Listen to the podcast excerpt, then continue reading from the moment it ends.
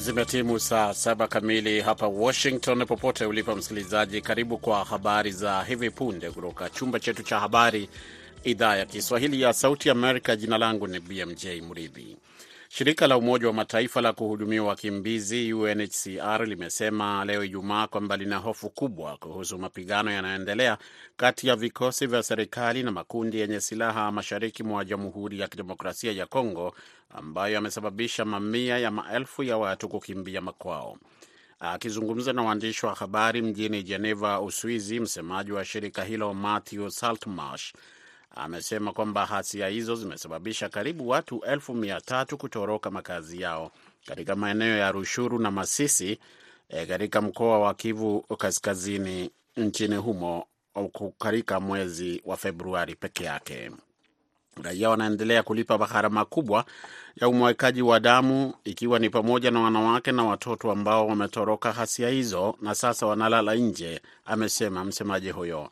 Satmash pia ameongeza kwamba UNHCR na washirika wake wanaongeza msaada wa kibinadamu, lakini matatizo bado yanasalia katika kuwapata watu waliokimbia makazi yao katika baadhi ya maeneo ya Kivu Kaskazini kwa sababu ya hasia zinazoendelea.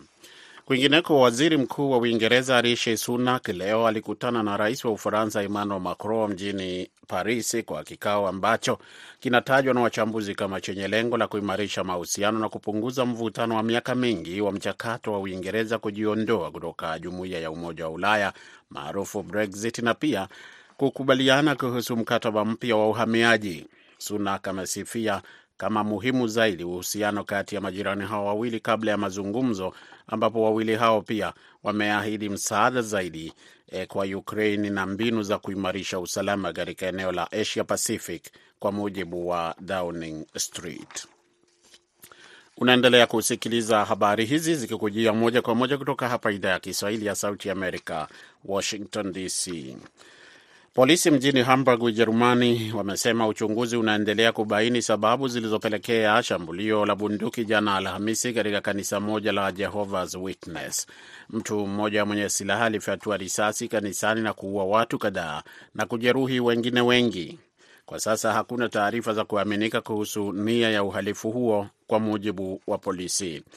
Maafisa wa polisi pia wamesema wanaamini kwamba mshambuliaji huyo ni miongoni mwa waliofariki na kwamba alitekeleza shambulio hilo akiwa peke yake. Zaidi ya wanajeshi mia sita kutoka Marekani, Thailand na nchi zingine walishiriki katika zoezi la kufyatua risasi leo Ijumaa katika kuhitimisha mazoezi makubwa zaidi ya pamoja ya kijeshi katika eneo hilo yanayojulikana kama Cobra Gold. Mazoezi hayo ya pamoja yanashirikiana yanashirikisha pia wanajeshi kutoka Marekani, Thailand, Singapore, Malaysia na vilevile vile Indonesia, yakihusisha operesheni za anga na ardhini pamoja na mashambulizi ya kutumia silaha kama bunduki. Cobra Gold ni mojawapo ya mazoezi ya kijeshi ya kimataifa ya muda mrefu zaidi duniani na makubwa zaidi kusini mashariki mwa Asia.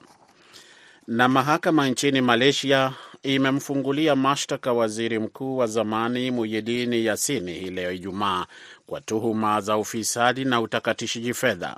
Shirika la kupambana na ufisadi nchini humo lilimkamata Muyidin jana Alhamisi na kumhoji kuhusu mpango wa serikali wa wanakandarasi wa kabila la Wamalay uh, wakati wa janga la COVID-19. Waziri Mkuu Anwar Ibrahim alipinga shutuma kwamba mashtaka dhidi ya Muhyiddin yalichochewa kisiasa, ambaye uh, Ibrahim ambaye aliamuru kupitiwa upya kwa miradi ya serikali iliyoidhinishwa na utawala wa Muhyiddin baada ya kuchukua mamlaka mnamo Novemba mwaka uliopita, alisema kwamba uchunguzi huo ulikuwa huru kutoka kwa shirika hilo la kupambana na ufisadi. Ni hayo tu kwa sasa kutoka chumba chetu cha habari na msubiri mwenzangu Kennesi Bwiri ambaye naona yuko tayari kabisa kukuletea mpango wa Kwa Undani. Tuko naye hapa studio. Mimi naitwa BMJ Mridhi, nikiondoka na kutakia wikendi njema. Tuonane wakati mwingine, panapo majaliwa.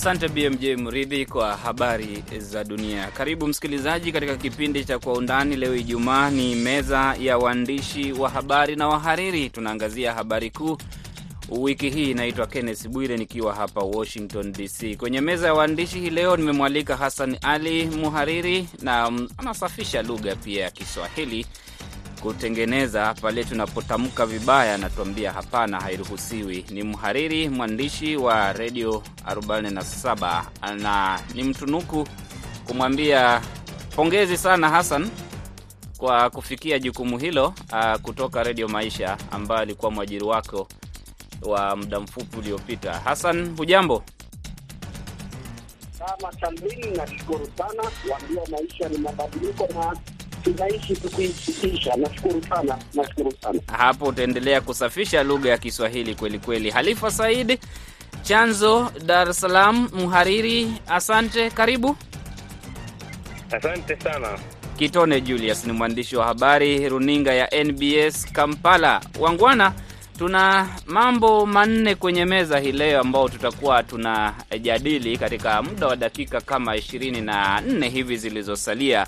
Mambo hayo ni pamoja na demokrasia na maswala ya ufisadi Kenya, Uganda, pia maswala ya ma, mapenzi ya jinsia moja Tanzania, maswala ya katiba na vilevile vile tunasumbuliwa na vita vinavyoendelea nchini Ukraine. Moja kwa moja naanza na swala la Kenya. Hassan, huko kwenu tunaambiwa kwamba maandamano sasa, maandamano ambayo yanataka mabadiliko ya utawala, maandamano tunaona watu wanabeba sufuria ama vifuria, tuseme kama, sijui nimetumia lugha nimeharibu. Waandishi wa habari na vyombo vya habari vinasemaje, Mgwana?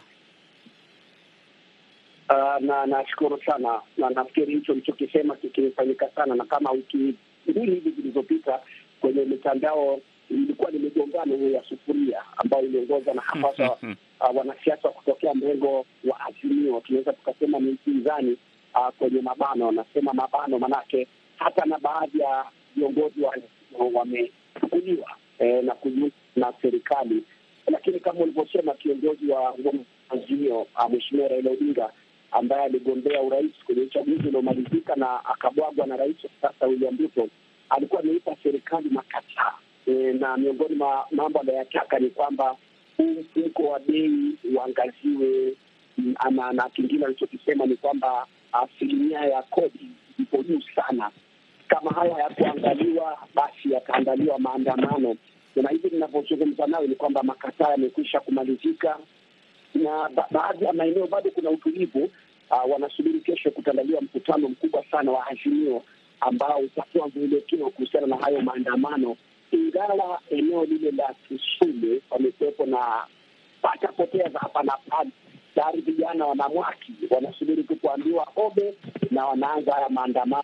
Kwa hiyo nafikiri kila mmoja wanasubiri kujua huu moshi utaelekea elekeaje, maanake inasubiriwa kuona haya maandamano yatazua nini, na niongezee tu kwa kusema kwamba huenda pakawepo na bidhaa ambazo Azimio wataomba wafuasi wao wasishie, na si mara ya kwanza wao kutoa kauli kama hii, na, na baadhi ya bidhaa kama hizo wanashuku kwamba zinatumiwa na kumilikiwa na wanasiasa walioko kwenye mrengo wa Kenya Kwanza. Kuna tetesi ya bidhaa kama mayai na na baadhi ya makampuni ya simu za mawasiliano. Kwa hiyo kesho ndio tutajua mwelekeo kamili wa maandamano haya. Halifa, unapomsikia Hassan Ali hapo Tanzania, mnaandika nini kuhusu jirani wenu Kenya na maandamano? Uh, nadhani hicho ndicho ambacho kinaripotiwa, lakini lazima niseme kweli, kwa bahati mbaya sana Tanzania uh, vyombo vingi vya habari havina waandishi hapo Nairobi.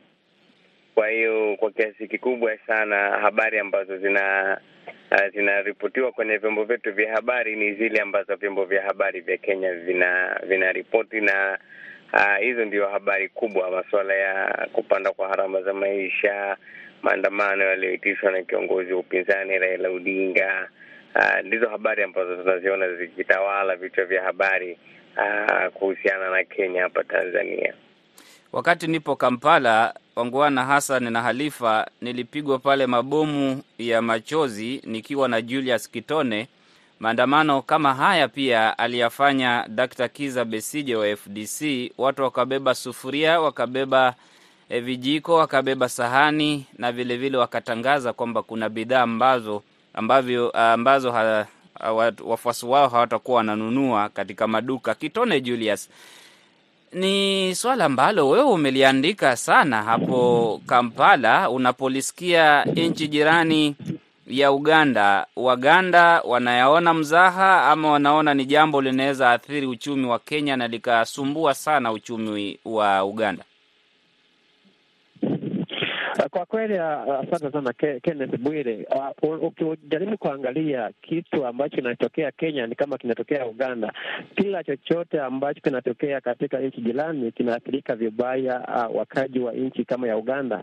Kama unavyojua, bidhaa nyingi inatoka Uganda inauzwa katika nchi ya Kenya kama vile maziwa, kama mayai na vyakula vinginevyo. Sasa kukiwa na uh, kitu chochote au cha vurugi kikitokea katika mji mkuu wa Nairobi au katika sehemu fulani za Nairobi, uh, inaathirika vibaya uchumi wa Uganda. Uh, na wale ambao wanakoseka vibaya ni wale ambao ni wakulima wanaoishi katika mashambani, kwa sababu uh, wana uh, bidhaa vyao au vyakula vyao vitakuwa na soko katika nchi jirani kama, kama inavyojulikana mm. Lakini hasa ni pia kuna suala kwamba kumeripotiwa wiki hii shilingi bilioni kumi na tano zilichukuliwa ama kuibiwa, nitumie hilo neno, katika dakika ishirini na sita. Je, waandishi wanauliza uliza zilikuwaje, ama wanaripoti kila ambacho kimekuja tu, ama kuna tetesi zingine kama zingine zilitolewa ndani ya miaka mitano?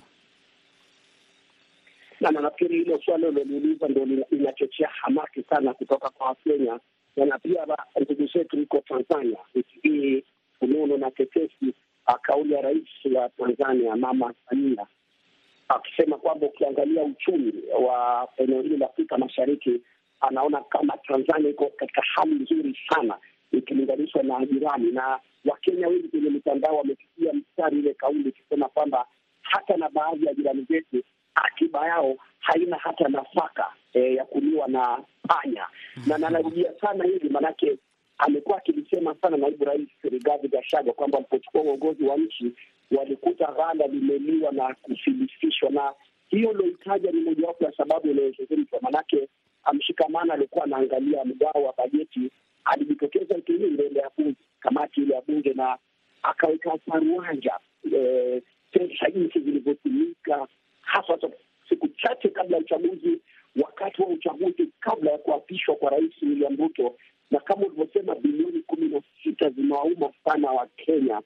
Maanake yeye anasema kwamba alipigiwa tu simu na alikuwa waziri wa fedha wakati wa Ukuru ya tani na harafa, akaziweka wazi baadhi ya harafa alizotumiwa, na hata akamweleza kwamba angepigiwa na Rais Uhuru Kenyatta kama labda angechelewa kuzitoa hizo hizo hela lakini aliokuwa waziri wakati huo Ukuru Yatani naye amejitokeza akasema ndio, fedha zilitolewa, lakini zilifuata sheria na hata wabunge walihusika. Kwa hiyo ni rusha mijibu ambazo zinaendelea kwa sasa na zinawauma sana Wakenya. Bilioni kumi na sita hazijulikani zilivyotumiwa kwenye hiyo michimbio ya, ya, ya, ya kabla ya uchaguzi.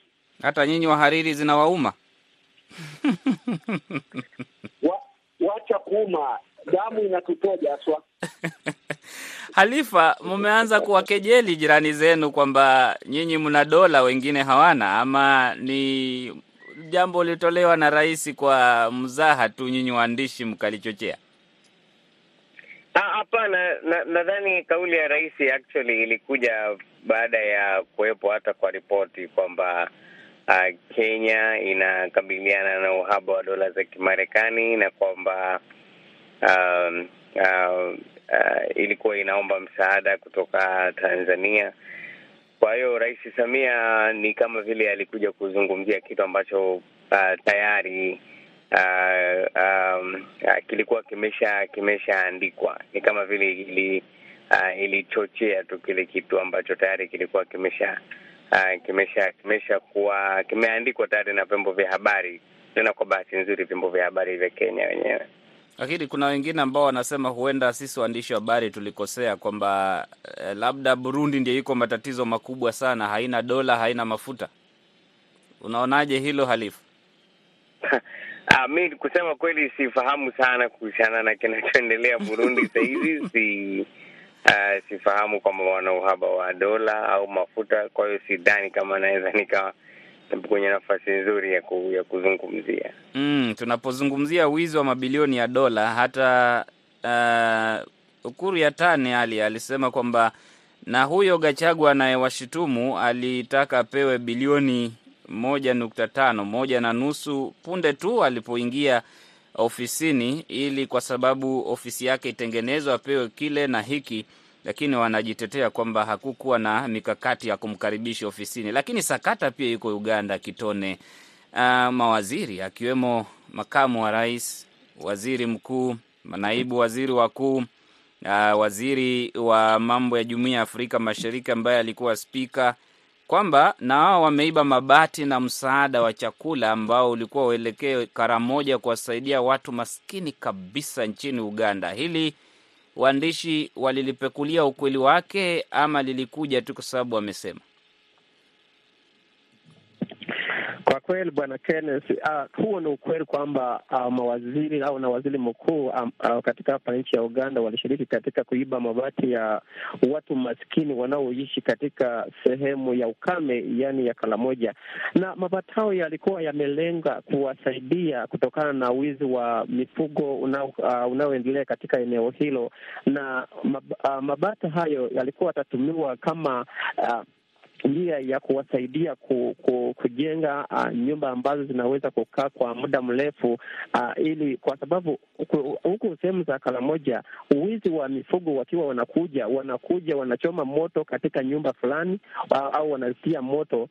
Ndiyo sababu serikali ilikuwa ilitoa amri ya kusema kwamba kila mtu katika eneo hilo na mlo sehemu ya Kalenga, sehemu za Kabongo, kila uh, familia iwe na nyumba ya mabati ili wazuie wa, wa, wa vitendo vya vya insecurity kuendelea katika eneo hilo. Uh, wizi wa mifugo walikuwa wanafanya uh, Uh, mpango kama wanakuja nyumbani kwako, wanachoma nyumba yako moto, na baadaye wewe ukitoka nje wanakuua au au wanakuathiri vibaya au wanakujeruhi ili uweze kutoka wa, waweze kukimbia na uh, mifugo, mifugo yako, lakini Uh, kama uh, viongozi wa eneo hili kuona kwamba walishiriki katika kuiba mabati kilikuwa kitendo cha kushangaa katika watu binafsi, na hata kilikuwa kinafuatilia mbali na uh, viongozi wa dini. Kufikia sasa ya hiyo habari bado zinaendelea na kusambaya. Serikali uh, au uh, bunge wabunge wanajaribu kuwafanya hawa uh, waziri wote walioshiriki katika kuiba mabati hayo ili wa wafukuzwe katika kazi yao au sivyo wajaribu wa, wa kuresign.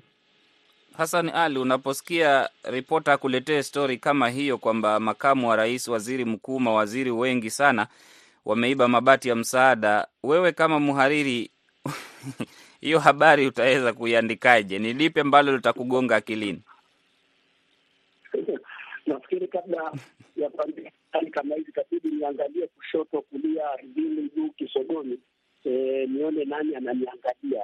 Lakini nafikiri sichoshtuka sana kusikia habari kama hizi, kwa sababu ukiangalia hivi virusi haswa vya ufisadi tunapozungumzia ulimwengu na bara la Afrika na hasa mataifa yetu ya Afrika Mashariki, ni kama viongozi tu, yaani inasikia wahusika wakuu ambao wanatarajia waongoze zile kampeni za kupambana dhidi ya ufisadi ndio wanaotajwa katika hizi kashfa e, kama si gavana ni bunge, kama si bunge ni seneta, kama si seneta ni waziri, yani kama kama si waziri labda ni rais, gavana, ama ni familia yao, mwanawe, utasikia mkewe, nduguye. Lakini ajabu ni kwamba watajitokeza katika vyombo vya habari wakanusha haya madai. Sasa ukishia baadhi ya vyombo vya habari ambavyo vilichapisha habari kama hizo E, kama imefanyika juzi, uliona uh, mojawapo wa maseneta wa wa mrengo wa, wa, wa, wa amezungumzwa sana, tahariri zimeandikwa sana kumhusu eh, akidai kwamba vyombo vya habari vina, magenge. Anaferiri makusudi, manake vyombo vya habari vimekuwa vikizumbua na kuibua hizi kashfa, na maanake vyombo vya habari vimekuwa sasa ndio upinzani uliosalia. Kwa hiyo habari kama hizi ndio tunaziandika, wanahojiwa watu, kamati zinabuniwa, lakini mwisho wa siku hatuoni mwangaza, kwa sababu ikipita wiki ama mwezi utasikia tena mabilioni yameporwa. Kwa hiyo wanahabari kama ilivyo wanahabari na wahariri, na kile wanasema we develop a, thick skin, na hasa wale wanahabari ambao wanafanya taarifa za ufichuzi na, na, na upekuzi wanazamia sana makala kama haya yanawekwa hewani, lakini wale wahusika labda watahojiwa tu, utasikia wamefikishwa DCI, wanahojiwa. Baada ya hapo hakuna chochote kinachofanyika. Kwa hiyo inatamausha ina, ina kwa hakika mm. Halifa, siku chache zilizopita kulianzia hapo Tanzania, vitabu vilipatikana vinavyodaiwa kufunza watoto mapenzi ya jinsia moja limeingia e, hadi Kenya, ikawa mjadala mkubwa. Rais akatoa tamko, makamu wake, kiongozi wa upinzani, wanasiasa. Lipo Uganda, mswada huko bungeni ulifikishwa bungeni jana rasmi ukasomwa, ambao unapinga kabisa vitendo vya mapenzi ya jinsia moja. Linaandikwaje sasa hapo Tanzania linaandikwa kwa ustawi hivi, yaani hakuna kupinga ama kuunga, ama linaandikwa kwa mrengo wa kukashifu kabisa ama kwa kuunga? Okay, asante sana. Uh, kusema kweli, kwa kiasi kikubwa sana um, habari zinazoandikwa kuhusiana na hilo jambo ni habari ambazo zinaendana na Uh, na msimamo wa wa serikali. Uh, ni, ni kama vile kurudia vitu ambavyo uh, serikali wana wameamua kuvifanya na baadhi ya maoni ambayo yamekuwa yakichapishwa, namaanisha maoni ya watu ambayo yamekuwa yakichapishwa kwenye vyombo vya habari yamekuwa yaki Uh, yakiunga mkono kwa sababu Tanzania utafahamu kwamba sio sio suala la la hayo mapenzi ya jinsia moja tu. Tanzania imeenda mbali zaidi hata kuzuia uh, upatikanaji wa picha za za ngono ambao tunasema pornography mtandaoni. mtandaoni. Uh, Tanzania ime, ime, imezuia lakini pia Tanzania ina inaendesha msako uh, wa watu wanaofanya biashara za kujiuza. Kwa hiyo si hili hili suala halipo peke yake, yani sio suala la kipekee, yani ni kama vile uh, serikali yenyewe inafanya uh, ni kama inaendesha mkakati wa waku, kulinda kile wanachokiita Uh, maadili ya Kitanzania. Kwa hiyo wameanza na hivyo vitabu uh, kuhusiana na masuala ya ushoga uh, wanazungumza wa, kuhusu wana, wamepiga hiyo marufuku hizo pornography kupatikana mtandaoni, kwamba mimi hapa sahizi siwezi kuangalia uh, pornography mtandaoni, labda mpaka niweke VPN uh, lakini ndio pia kuna kuna kuna kuna kuna vitisho Uh, uh, kuhusiana na watu wanaojiuza na msako inaendelea. Mi nadhani mambo mawili makubwa uh, kwa mtazamo wangu mimi uh, kwanza ni kwamba uh, uh, ukiangalia kinachotokea Tanzania, Kenya na Uganda uh, kwanza kwa kiasi kikubwa sana uh, zote zime hatua zote zimejikita kwenye uongo uh, yani Uh, uongo unatumika kuhalalisha uh, vitu ambavyo serikali ina inavifanya ina, ina uh, kwenye kwenye kwenye haya kwenye haya mambo. Lakini cha pili ambacho pia ni kikubwa sana uh, nadhani ni kwamba sote tunafahamu uh, uh, sahizi hizi uh, nchi zinachopitia hiyo ni Uganda, Kenya, Tanzania, hata kama ni kwa viwango tofauti lakini zote zinapitia changamoto kubwa sana ya kupanda kwa gharama ya maisha. Tanzania hapa, huo ndo ambao ndo umekuwa wimbo. Mikutano ya hadhara ya vyama vya siasa imeruhusiwa juzi, na vyama vyote vikizunguka nchini kuzungumza na watu vinazungumzia kuhusiana na uh, vitu kupanda bei, gharama za maisha kuongezeka na vitu kama hivyo, na najua ni kitu hicho hicho Kenya tumeona maandamano yanafanyika na Uganda. Sasa unajua duniani kote uh, uh, serikali huwa zipo na uharaka mkubwa sana uh, kuweza kutafuta uh, visingizio uh, na kwa hapa Tanzania kusema kweli uh, ni, ni, ni jamii ya ki ya kihafidhina sana. Ni jamii ambayo watu wake wengi ni watu wa, wanaoamini kwenye masuala ya dini na vitu hivyo. Uh, kwa hiyo inakuwa ni rahisi sana kwa serikali ya Tanzania kwa mfano uh, kuibuka na hizo hoja za kupambana na maadili uh, kukwepa kuhojiwa kuhusiana na uh, kushindwa kwao kufanya vitu vya kulainisha maisha Mm. uh, kwa hiyo hicho ndicho ambacho mimi nakiona ni, kama vile serikali za Afrika Mashariki uh, hususan kwa mfano kama hapa Tanzania. Uh, licha ya kwamba Rais Samia anazungumza vizuri na vyama vya upinzani uh, juzi ameenda huko uh, Kilimanjaro, kulikuwa na kongamano la siku ya kimataifa ya wanawake lilioandaliwa na chama cha upinzani yeye akawa mgeni rasmi, lakini haya mambo ni ya kitaifa. Kwa huku chini, Rais Samia uh, hana uungwaji mkono mkubwa sana uh, kwa sababu maisha ni magumu, uh, vitu vimepanda bei na vitu kama hivyo. Kwao ni rahisi sana kwake yeye kutafuta kitu ambacho kinaweza kikawachanganya watu uh, wakaacha kumsumbua kuhusiana na bei za vyakula, kwa kasa ngoja tuendeshe vita kuhusiana na kuharibika kwa maadili ya Kitanzania, na kwa hiyo hiyo kisiasa inauza Tanzania. Haya, Halifa, uh, ndiyo editorial kabisa, yaani kwa Kiingereza uhariri ndio huo, maoni ya mwandishi wa habari. Naona muda unatupeleka kweli, dakika zilizosalia chache. Hassan, unapoangazia vita vya Ukraine, ubaba ambao umeanza kati ya Marekani na China, Russia, jicho la mwandishi wa habari kwa kifupi, unaona tunaelekea wapi? Maana Afrika ndio wanasema mojawapo ambao nchi zimeathirika kabisa, mabara siyo nchi. zimeathirika kabisa Mm. eh, haswa kiuchumi. Tulikuwa tunategemea sana vitu vingi uh, kutokea eneo hilo. Uh, naweza nikasema nafikiri wahusika wakuu hapa nikimzungumzia Mrusi na Ukraini. Sidhani kama hata na hao wenyewe walijua vita hivi vingechukua muda mrefu kiasi hiki, na hasa huyu Mrusi, maanake alifikira ingechukua muda mfupi sana kumwangamiza Ukraine ama Ukraine kusalimu amri. Uh, lakini tunaelewa eh, Marekani wao wanafanya nini na mataifa mengineo kama Ujerumani uh, kutegemea na misaada wanayoitoa kwa hali na mali kuisukuma, na nafikiri sijui itakuwaje hatima uh, ya hivi vita itakuwaje, ndo ndo ndo vitu ambavyo kwamba mie naliangalia kwamba kama vitakuja malizika hivi vita, athari ambayo uh, itakuwa imeachwa katika ulimwengu kutokana na haya makabiliano, na na pili hasa huyu rais wa, wa Urusi na ata, ata, ataweka wapi uso wake?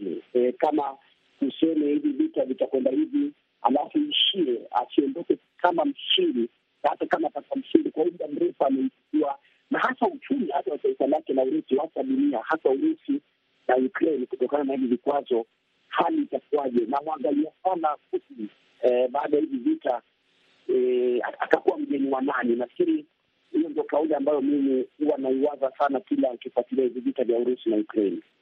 Mwelekezo wangu anaanza kuniarifu hapa kwamba muda wangu umekatika. Kwa mwandishi wa habari, sijui mbona muda huwa unaenda mbio hivi. Unadhani Halifa pia huwa inatokezea katika uandishi kwamba muda hautoshi kwenye karatasi?